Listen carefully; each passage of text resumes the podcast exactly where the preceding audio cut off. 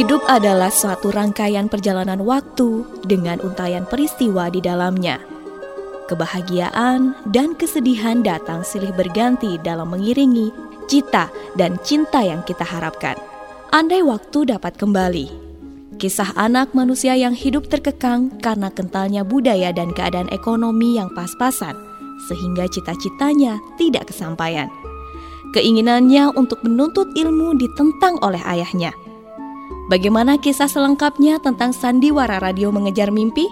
Mari kita dengarkan bersama-sama.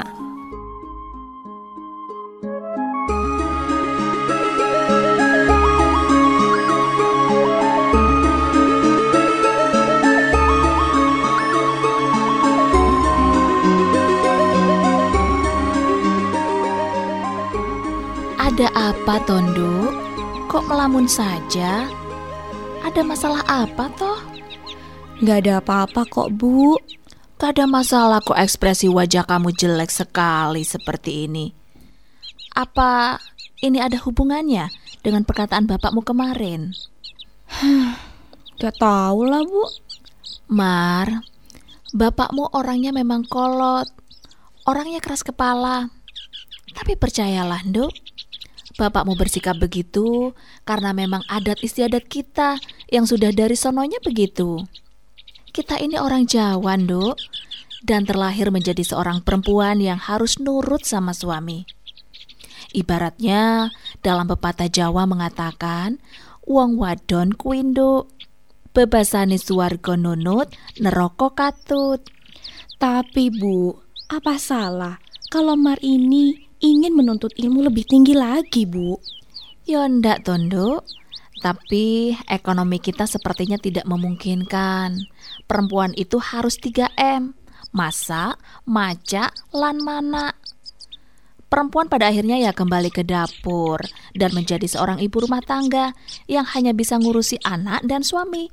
Ya, dalam artian berbakti pada keluarga. Iya, Mar ngerti, Bu. Mar juga ingin jadi istri yang baik dan berbakti pada suami. Tapi di sisi lain, Mar juga ingin mencari pengalaman dan ilmu yang banyak. Siapa tahu suatu saat bermanfaat. Manakala Mar ini ingin cari kerja, ya toh Bu? Sudah Landu, mending kamu turuti saja apa kata bapakmu. Maksud bapakmu itu menjodohkan baik. Ingat usiamu, Nduk.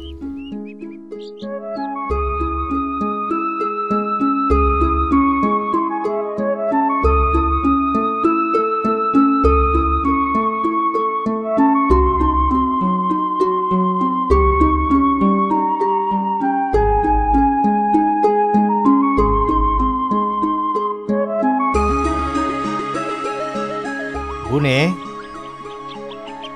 Bu. Bune. Di mana toh ya ibu ini? Dipanggil dari tadi kok nggak ada nyaut-nyaut.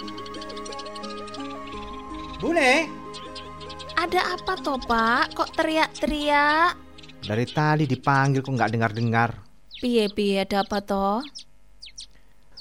Enggak. Aku itu mau tanya. Rumah segede ini kok nggak ada orangnya itu? Semuanya pada ke mana toh?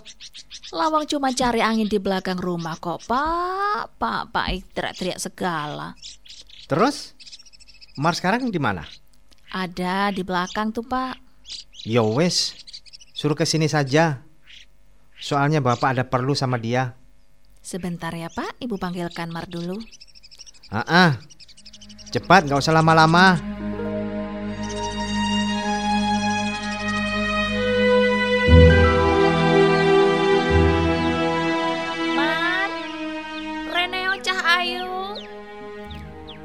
Ada apa toh, Pak? Kok kelihatannya penting sekali? Yo memang penting Tondo. Ini kan demi kebaikan kamu. Masalahnya apa toh? Dok, tadi bapak mampir ke tempatnya Pak Lurah. Kata Pak Lurah, dia sudah setuju. Hmm, mesti ini soal Mas Bagas lagi. Tak bilangin ya dok. Tak bilangin ya. Bagas itu orangnya ganteng. Pengusaha sukses. Kita itu kalau mau mencari jodoh harus melihat dari bobot, bebet, dan bibit. Itu loh. Tapi Pak, kata teman-temanku, Mas Bagas itu suka gonta-ganti pacar. Alah itu Rak. Baru dengerin dari teman-teman kamu toh? Iya, Nduk. Siapa tahu teman-temanmu salah. Tapi Bu, kalau itu benar, apa Bapak sama Ibu tega kalau Mar nanti sakit hati? Kalau nanti Mar jadi istrinya, terus dia main serong, apa Bapak Ibu rela? Mar itu belum mau menikah. Mar itu masih kecil. Mar masih ingin meneruskan sekolah, Pak. Mar, kamu sekarang sudah berani toh melawan bapakmu? Hmm? Iya. Kamu cah wedok dikandani kok ngeyel saja. Pokoknya bapak nggak mau tahu kamu harus terima pinangan dari Bagas anaknya Pak Lurah itu. Titik. Mar gak mau, Pak. Mar kan sudah bilang, Mar itu mau sekolah. Pokoknya Bapak bilang kamu harus mau, harus terima. Terserah Bapak, koknya Mar tetap tidak mau dilamar ataupun menikah sama Mas Bagas. Dasar anak tidak tahu terima kasih. sudah toh, Pak, sudah. Ingat penyakitmu nanti kumat lagi.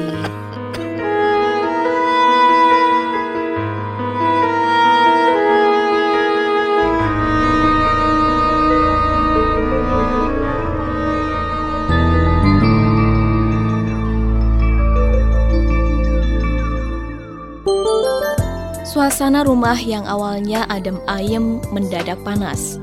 Mar dan bapaknya terlibat pertengkaran karena perjodohan yang dilakukan oleh bapaknya. Perihal perjodohan dengan Bagas, anak bapak lurah di desa Gebelakan, Taman Tirto, Kasihan, Bantul, Yogyakarta. Berita tentang lamaran itu pun tersebar luas dengan cepat dan akhirnya menjadi bahan perbincangan penduduk Gebelakan.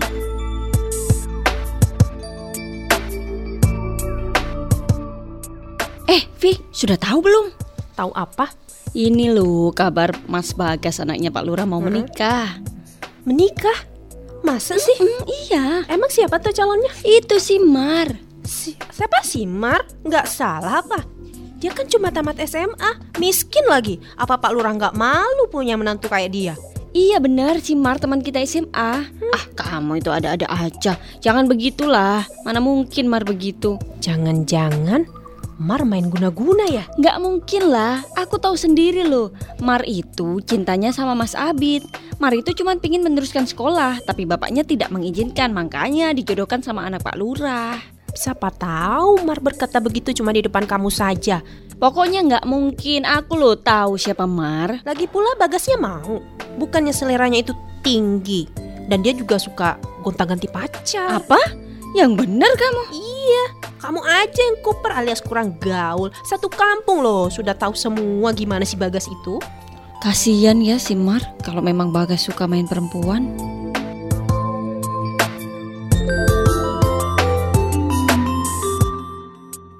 Mar, kamu mau ke mana? Mau main ke tempat Yuli, Bu. Menghilangkan suntuk, sekalian cari informasi tentang lowongan pekerjaan. Dengarkan ibu dulu, Tondo. Mar males, Bu. Ibu selalu saja ngomong masalah yang sama. Nduk, bapakmu itu orangnya keras. Ibu berharap kamu mau menerima pinangan Bagas. Jangan buat bapakmu marah terus ya, Mar. Kasihan nanti penyakit bapakmu semakin parah. Mbok kamu turuti saja permintaan bapakmu itu. Mar tetap nggak mau, Bu. Mar itu maunya sekolah. Terus kalau sudah lulus mau bekerja dulu, cari uang yang banyak, baru setelah itu menikah. Tapi, Nduk, kita kan butuh biaya besar untuk mengobati penyakit bapak. Bagas kan pengusaha sukses. Maksud ibu, Ya, kalau nanti kamu jadi menikah dengan Bagas, paling tidak kan bisa bantu-bantu pengobatan bapakmu. jadi bapak dan ibu menjodohkan Mar itu untuk menguras hartanya Mas Bagas. Bukan begitu, Nduk. Mana mungkin bapak dan ibu setega itu. Tapi kamu kan tahu kalau akhir-akhir ini penyakit bapakmu semakin parah saja. Ibu khawatir kalau terjadi kenapa-kenapa sama bapak, kalau tidak segera diobati. Ibu kok ngomong begitu toh? Bapak itu tidak bakal kenapa-kenapa. Bapak itu cuma kecapean saja, makanya begitu. Sudahlah Bu, mending Ibu izinkan saja Mar meneruskan sekolah, biar nanti bisa dapat pekerjaan yang layak dan gajinya gede. Jadi bisa memenuhi kebutuhan keluarga kita. Soal biaya sekolah, biar Mar sambil mencari pekerjaan sampingan. Tapi, Nduk, Sudahlah Bu, nanti saja kita bicarakan lagi. Sekarang Mar mau ke tempat Yuli, nggak enak. Soalnya dia sudah menunggu Mar dari tadi. Mar, Mar pamit dulu Bu. Assalamualaikum. Waalaikumsalam.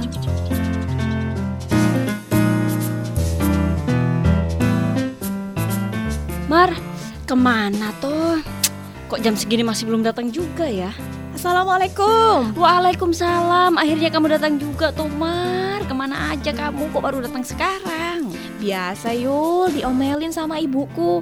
Soal Mas Bagas, anak Pak Lurah kita itu. Masa nih tenan kowe Mar, Mar? Piye toh? Si Do orang ngelamar kerja bareng aku Mar, Mar Ya jadilah Yul. Bosan menganggur di rumah terus. Ya wes, lek ngono Surat lamarannya sudah kamu buat kah? Sudah, tinggal dikirimkan saja. Buruan lo Mar, waktunya tinggal tiga hari lagi Nanti kamu telat lo Besok rencananya aku kirim Yul, sekalian belanja ke pasar. Yo apik kuy, ojo ditunda-tunda lagi Oh iya, wawancaranya tanggal 21 lo Mar Kamu bisa datang tuh? Oh ya bisa toh.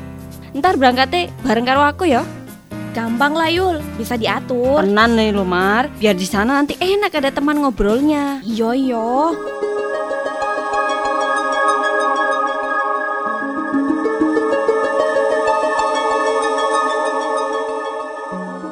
Mar melakukan wawancara kerja tapi akhirnya gagal karena hanya bermodal tamatan SMA. Berulang kali mendaftar di perusahaan yang berbeda kerap kali ditolak karena alasan yang sama. Akhirnya Mar putus asa.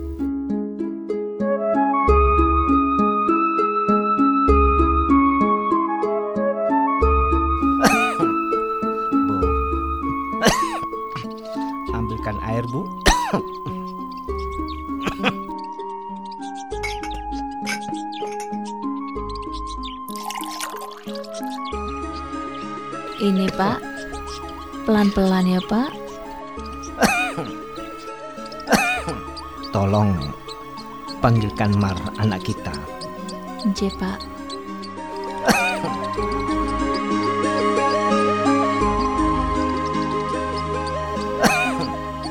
Iya pak, ada apa? Dok. Sini, Dok. Duduk sini. Dekat sama Bapak sini. Iya pak. Ini mengenai perjodohan kamu, Dok. Bapak dan Ibu tahu kalau kamu menolak. Bapak dan ibumu sudah Mar bersedia pak. Mar bersedia. Mar, Mar sudah memikirkan ini baik-baik pak, bu.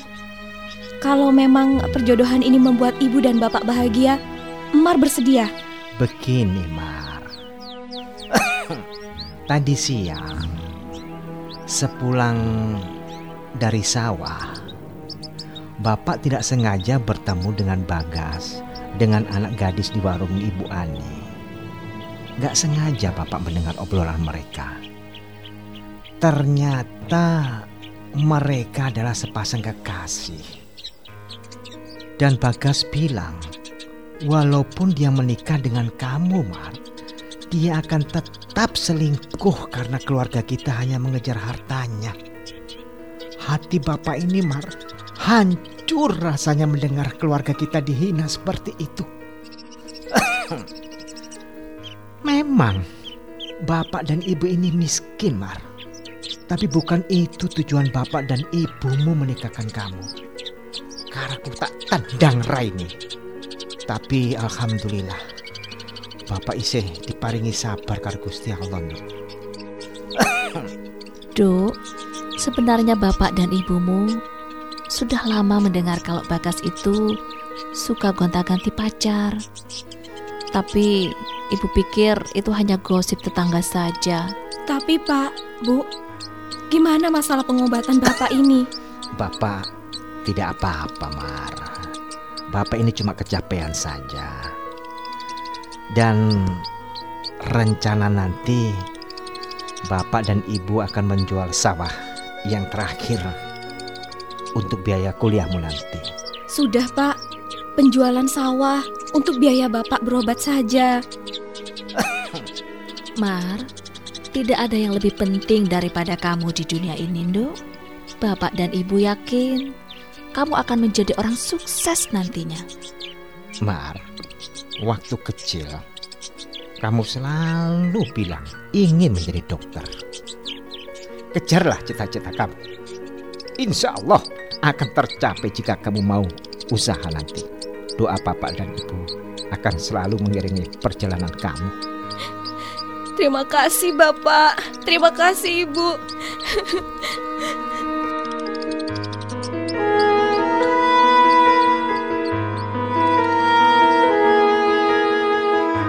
Demikianlah Sandiwara Radio dengan judul Mengejar Mimpi.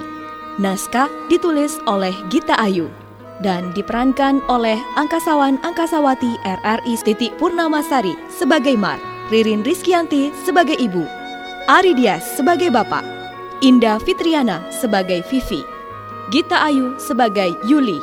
Terima kasih dan sampai jumpa.